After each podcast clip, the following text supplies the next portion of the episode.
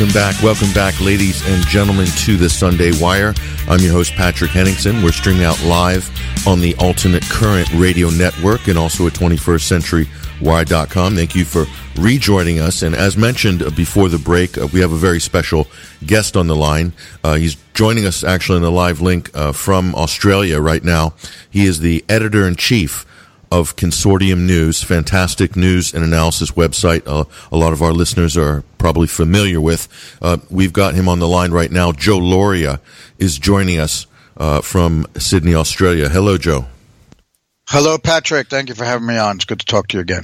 Great to great to be with you, Joe. And uh, in light of of what's happened this week, uh, and you can probably you know share the feeling of a lot of people as people were starting to sort of get their head around the extradition proceedings of Julian Assange. Uh, this wrench, this ma- major spanner gets thrown into the works by the United States Department of Justice. 17 indictments, additional indictments handed down to Julian Assange, uh, uh, 10 years per indictment, potentially a total of 175 years or something like this uh, for all 18 counts. And the media in America, for the most part, um, initially was very quiet. Uh, now we're starting to see media pundits kind of waking up uh, to the fact, uh, journalists waking up to the fact that uh, this might be a very dangerous precedent. Uh, so let's let's get into some of the important aspects of this. Uh, first of all, thanks for joining us. I just want to ask you, first of all, Joe, how is the reception for Julian Assange down in his home country right now? well, frankly, he's not a big issue here. At least he hasn't been for many years. But there have been, uh, in accord with the rest of this sea change, I have to call it a sea change that we have seen in the media and among some politicians when uh, the Trump administration has crossed this red line. Everyone was, of course, knew that there would be a second and superseding indictment. That first indictment was only for five years maximum, so we knew it would have to be the Espionage Act. And it has caused incredible reaction across the world. But down here in Australia, we've had Bob Carr, who was a former foreign minister, come out strongly in defense of Assange, which is something they've not mentioned Assange at all, any politician, in the last years, from what I understand. And there's also a senator, his name's escaping right now, but he also came out. He was actually serving, uh, who has actual political power, who's also come out. It's time to defend Julian Assange against this. Because going under the Espionage Act is something that no administration has ever done before. It's a 1917 act. There have been uh, publishers who were prosecuted under uh, different sections of the act for impeding the draft, the military draft during the First World War, but for actually obtaining or receiving and then disseminating classified information. No publisher or journalist has ever been charged under the Espionage Act for that. It's on the books. It's legal. They can do it they got close in the Nixon administration. They put actually two New York Times uh, reporters were facing a grand jury for indictment, but that was pulled back at the last minute because uh, Dan Ellsberg's case fell apart when it was, amongst other things, it was discovered that his psychiatrist's office had been wiretapped and had been broken into. And the two New York Times reporters in the Boston grand jury asked the government whether they too had been wiretapped, and shortly after that, that case was dropped. So it has never happened before. So the fact that it has happened, that they're actually criminalizing journalism, as I said, it's on the books, but it is a terrible part of that act. The entire Espionage Act has to be looked at, but particularly that Section E, which says that a that anyone who takes who possesses classified information and is not authorized to do that, and anyone who disseminates that is liable for prosecution.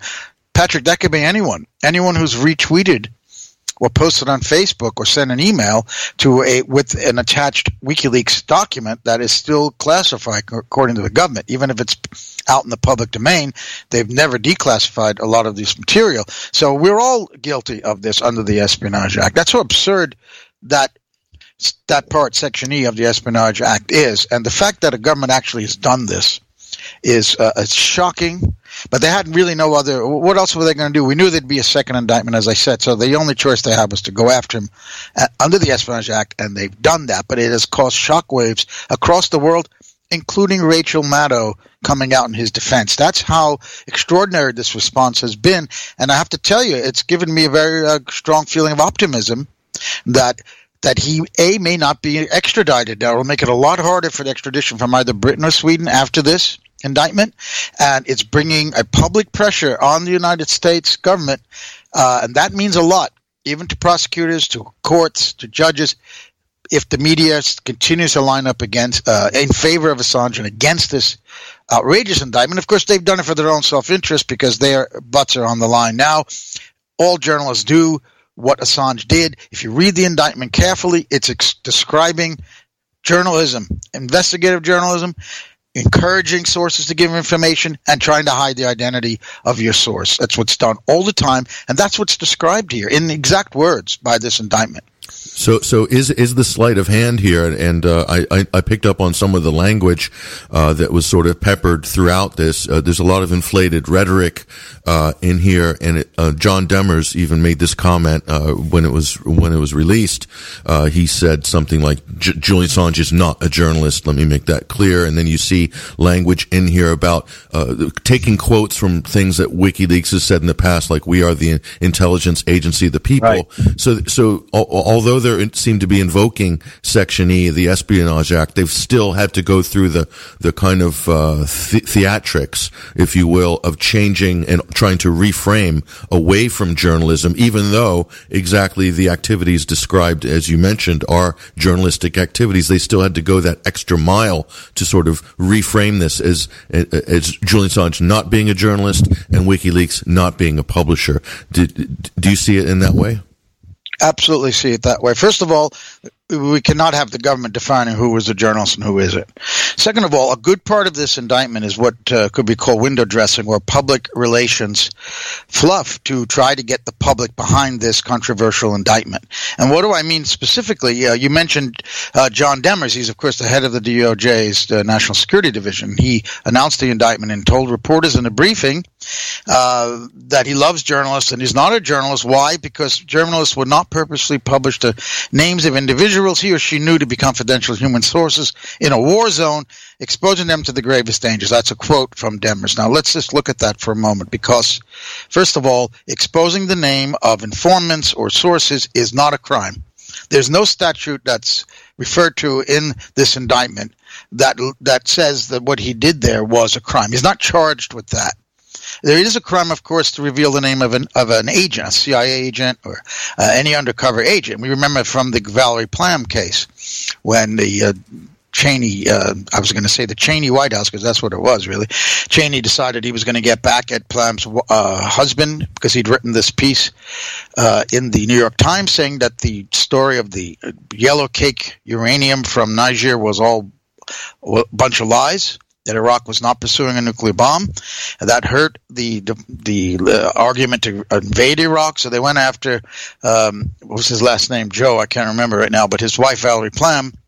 Uh, and they outed her. That's a crime. But what Assange did here was not a crime. So why is there so much about this aspect of the case in this indictment because they, as I said, they're trying to get public opinion on their side and they're trying to paint him as a really awful human being. Now that's a very controversial thing he did. But one has to look in the State Department cables, the so-called Cablegate. Uh, two journalists from The Guardian, Luke Harding and David Leigh, wrote a book, and a chapter title of that book, for some reason that I don't know, contains the password to the unredacted files of Cablegate that WikiLeaks itself had not yet published. Not fully, anyway. And when Assange saw that, and this is my information, uh, when Assange saw that, he knew that uh, that password could only be accessed by uh, intelligence agency. In other words, if you use the password, you're going to get the uh, an encrypted file. You'd have to be an intelligence agency to decrypt it to see what was going on. And if they did that, not just American or Western, but any intelligence agency that could do that would then find out the names of these informants and could go after these people. So the decision was made after discussion in the inner circles of WikiLeaks to publish the unredacted form with the names immediately so that those people could be alerted by seeing their names there and try to get to safety. It was risky, but Assange apparently felt it was uh, a better move to put their names out there to give them a chance to get away than to allow this password to be used by intelligence agencies to secretly find out who these people were, and then without any alert, uh, any notice to those people could be gone after. So that is a story that's important that needs to be told. But the idea that the government is focusing so much on this uh, this issue of the human sources is purely, as I say, a way to paint this guy as a criminal of some sort, even though there's no crime associated with that. So it's a really important point in this indictment. The uh, actual counts that he has been sections G, section B, D, E, and G of the uh, Espionage Act are simply about conspiracy to receive national defense information, obtaining national defense information, attempting to get that information, and disclosing it. And of course, the conspiracy to commit computer intrusion is still in there. That was the first one. And the indictment says um, very clearly, and I could quote from it, that it describes, as I said before, describes an act of journalism it says here that uh, Manning, uh, it says, in fact, that they never succeeded. See, what we have to understand is what Assange helped and uh, what they allege Assange helped Chelsea Manning to do. Chelsea Manning, of course, being the Army intelligence analyst who, as an act of conscience, thought the American people and the world should know about the, what the U.S. was doing in Afghanistan and Iraq and needed to make this as classic whistleblower. This was the source for our, the for WikiLeaks. And what Manning was trying to do was get into some of these materials without using her own login name and password. She had legal access to this material. She had top secret clearance.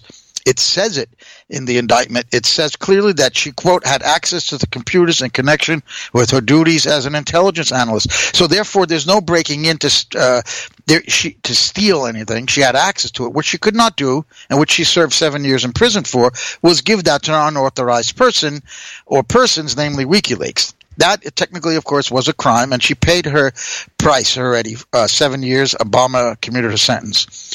What they're alleging Assange did was to help her to get into what she had legal access to under a different administrative pa- name, username, and password so that her identity could be hidden. How do we know that? Because the indictment says, first of all, they failed to do that.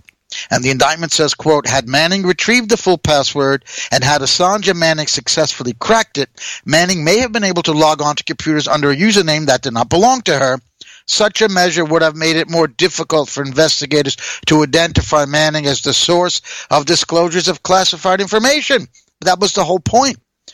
Bob Parry, who founded Consortium News, wrote a piece in December 2010 about Assange, because that's when it was a month before, November 2010, that we learned the Obama administration had begun an investigation, a criminal investigation of Assange, which they never followed through on. Why? Because they knew they would be crossing this line that the Trump administration crossed on Thursday, which was to use the Espionage Act to indict a journalist.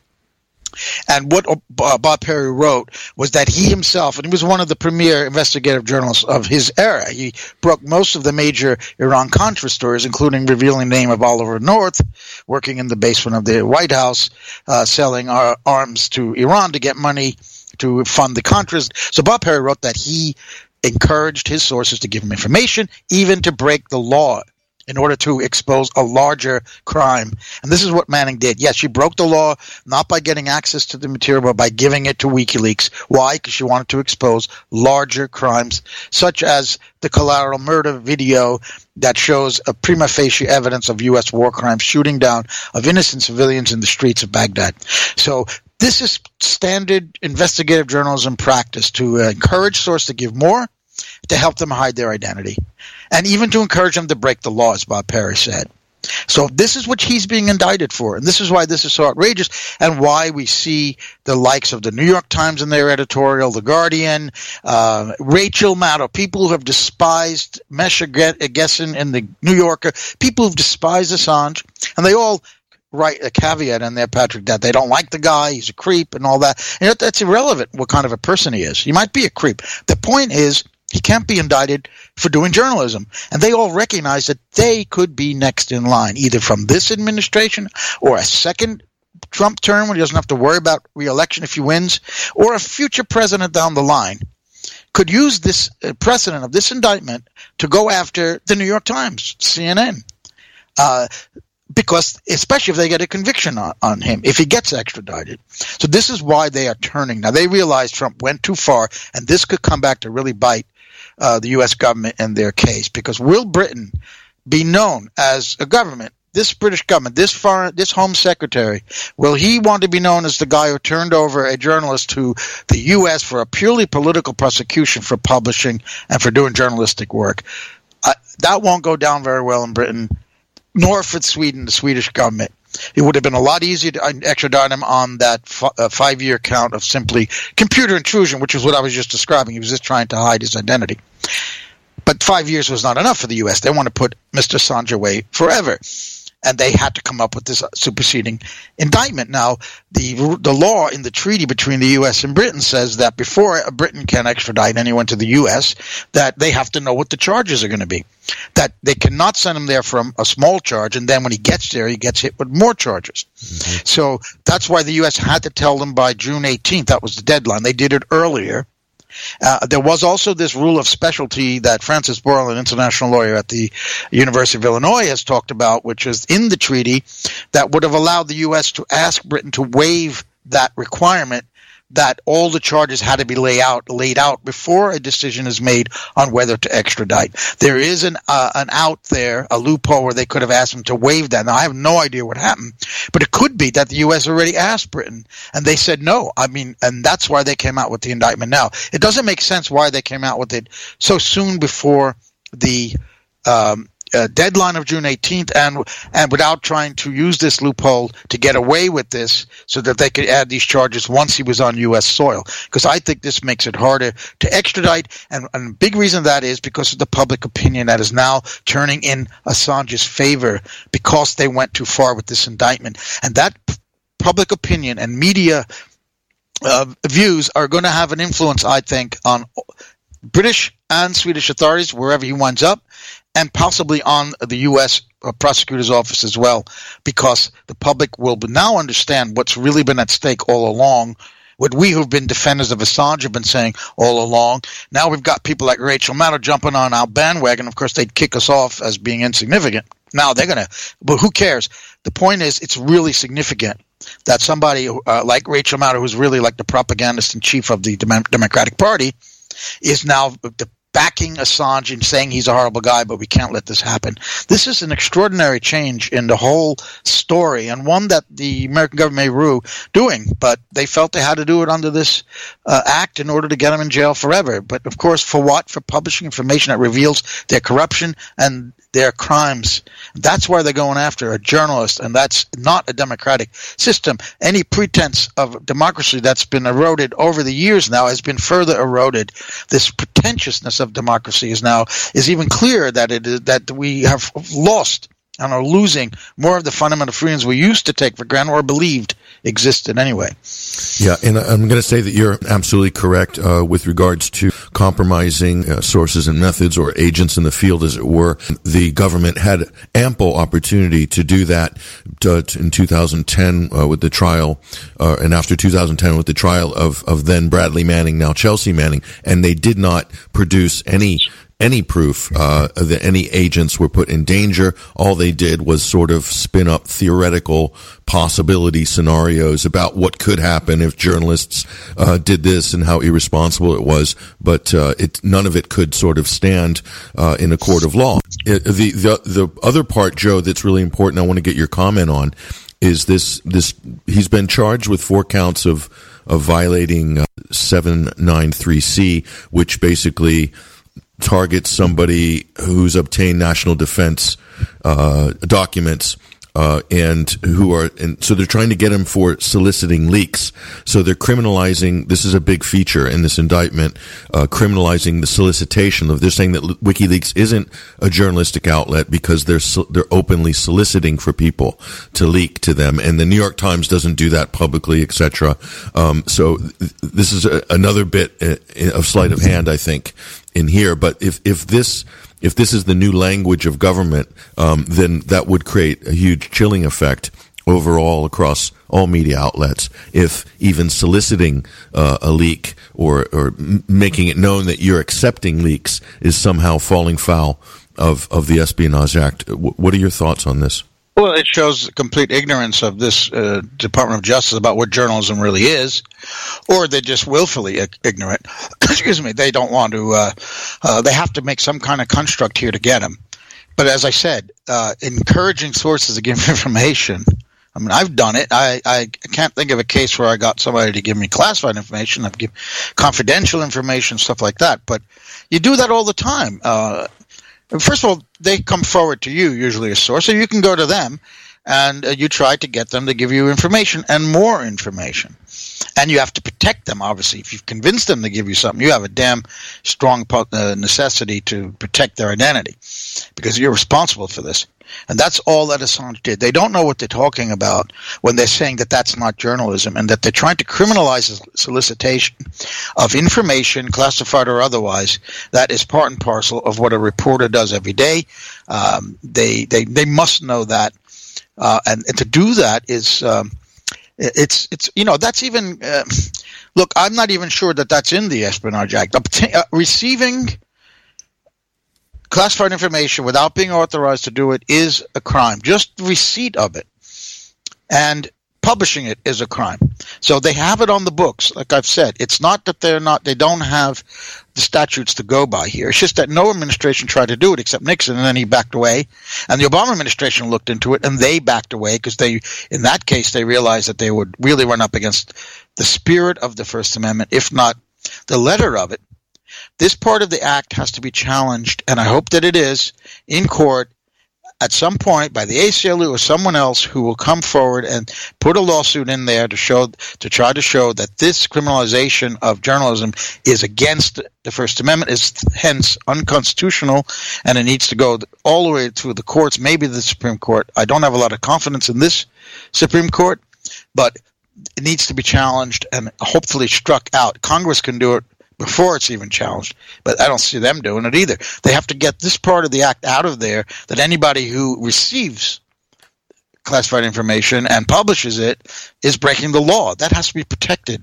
It's not right now. You know, I was just uh, finding out that the Espionage Act is based on the 1911 uh, Defense Secrets Act in the U.S. It's 1917 Espionage Act replaced that and that's on the 1889 British Official Secrets Act. So we don't have an Official Secrets Act, but our Espionage Act is based on that. It's derived from the British Official Secrets Act. What is what the Pentagon Papers case determined was that the government cannot tell a newspaper with an injunction not to publish something. That is was struck down as unconstitutional, and that, of course, was the suit that the New York Times brought to uh, uh, against the government when the government uh, of Nixon's Justice Department sent an injunction to the Times and the Post and other newspapers saying you cannot publish the Pentagon Papers. And the government, uh, the Supreme Court said, no, that is illegal, that is unconstitutional because that's prior restraint. You cannot tell a newspaper you can't publish this. However, the majority opinion in the Pentagon Papers case said that after publication, a public a, a, newspaper could be liable, a journalist could be liable for prosecution because of the Espionage Act, which is on the books says you cannot obtain this, you cannot publish it. So you can't stop beforehand, but you can you can prosecute them afterward, and that's what Nixon tried to do. That's what the Obama administration looked into doing, and this is what the Trump administration has actually done. No one had the guts to go over that line again, they had the legal right to do it, but politically it's a disaster to do this. And we, the reaction to it is extraordinary, Patrick. I mean, Rachel Maddow is supporting Julian Assange because she knows that this is going to criminalize journalism. Not that she does a hell of a lot of journalism, just a lot of frothing at the mouth, in my view. But the, the, the consequences for the press have become clear. The New York Times, in an editorial, uh, a couple of a day after the indictments called it uh, that says Julian Assange's indictment aims at the heart of the First Amendment, and it does. Um, but it's still on the books and needs to be challenged and removed because it aims at the heart of the First Amendment. And uh, while they say again that he's some horrible person, he's not a conventional journalist. Uh, what he did was no different than what the New York Times did. This is what the New York Times is saying. What he did is what we do, and if you can in- indict him, for this, then you can indict us, and we're not going to stand for this. So I think this we're seeing this tremendous backlash against this indictment, and I find that very encouraging and even somewhat surprising that it happened so quickly. They get it, they get it, and that's really important. Yeah, that's very, very encouraging. A lot of reasons to, to be positive about it. So just in summation, I think what we're seeing here is to, to mitigate that going over the line that this administration has, has done here. They've gone for broke, basically, and done what previous administrations could or wouldn't do. But to do that, they've had to sort of take, take it out of the journalism uh, publishing theater and stick it all into a national security uh, conversation, uh, an espionage conversation. And I think this is why the, the language is, is the way it is in these indictments. It's clearly trying to paint new reality, basically, erase history and start from year zero with a, this is, this is what journalism really is. Uh, this is kind of a year zero document, as it were, these 17 indictments. And so this is the sort of thing, Joe, that you think if, if it's challenged in the higher courts, this, this could be knocked down uh, just just based on the fact that um, it, it, it is a bit specious um, the way this has been constructed. Uh, what are your what are your final thoughts on well, I, I, I, think that it should be knocked down, but I'm not confident that it would because of the nature of the Supreme Court, the very right wing court that we've got, and they are going to side. Um, they're going to come down usually on the side of the state, of the military, etc. Uh, but we would hope that it would be challenged. We hope that he doesn't get extradited. Number one and that if he does, this is challenged in court. And number three is the possibility of jury nullification. But if he gets a jury, and that's unlikely, but if he did, the jury might say, yes, he broke this law, but we think this law is, is wrong, and therefore we're going to let him go. He's not guilty. That's what happened in the famous uh, Joseph Peter Zenger case in a 1635 in colonial New York when a publisher wrote an article uh, p- uh, criticizing the British colonial governor said that he fixed elections, he was corrupt, and the, back then the libel law was that if you just criticize the government, that's you've broken the law. It doesn't matter whether it's true or not. So the government, uh, the, the, the uh, defense was able to prove it was true, and the jury said, well, he's not guilty, even though he broke the law. That would be a great outcome as well. Uh, in addition to a possible challenge legally in, in the courts. But I'm hoping again that he's not extradited now because it's clear what Britain is sending this man to, what kind of an indictment this is. And that would have ramifications for the British government, especially one that's the tottering now. It's going to get a new prime minister in a few days. And um, they might just march their hands and sent him to Sweden, and I don't know if the Swedes would do it either. It's changed everything, this indictment. And it's changed the whole tenor of this case. And it's been, I think, very positive uh, for Assange, and there's a real optimism that I think we should allow ourselves to feel because of the reactions that we've seen from a press that had written him off as as a, a Russian agent, etc. After the 2016 election, they're putting that aside right now because their own self interest is at stake, and that's uh, something we have to hope continues and that has an influence to get Assange to be free one day. So if you want uh, to see some good analysis on this, uh, I encourage people to go to uh, consortiumnews.com. Uh, we'll also be publishing uh, some articles uh, at 21stcenturywire.com as well, and also to just keep an eye on the WikiLeaks Twitter feed and also defend WikiLeaks. There's a link to it on the show page. you'll get updates there as well. But I just want to say thank you very much, Joe, for joining us from Australia and also for your absolute dedication and hard work on keeping people informed about what's going on with this this story. Thank you, Patrick. Thank you. There he goes, ladies and gentlemen. That's Joe Lauria, editor in chief of Consortium News. That is the sort of update at the moment uh, with regards to the Assange indictments, but we'll have more for you uh, during the week. We're going to take a short uh, station break here at the Alternate Current Radio Network, and we'll be right back after these messages. Stay right there. 5.2, fuel 36.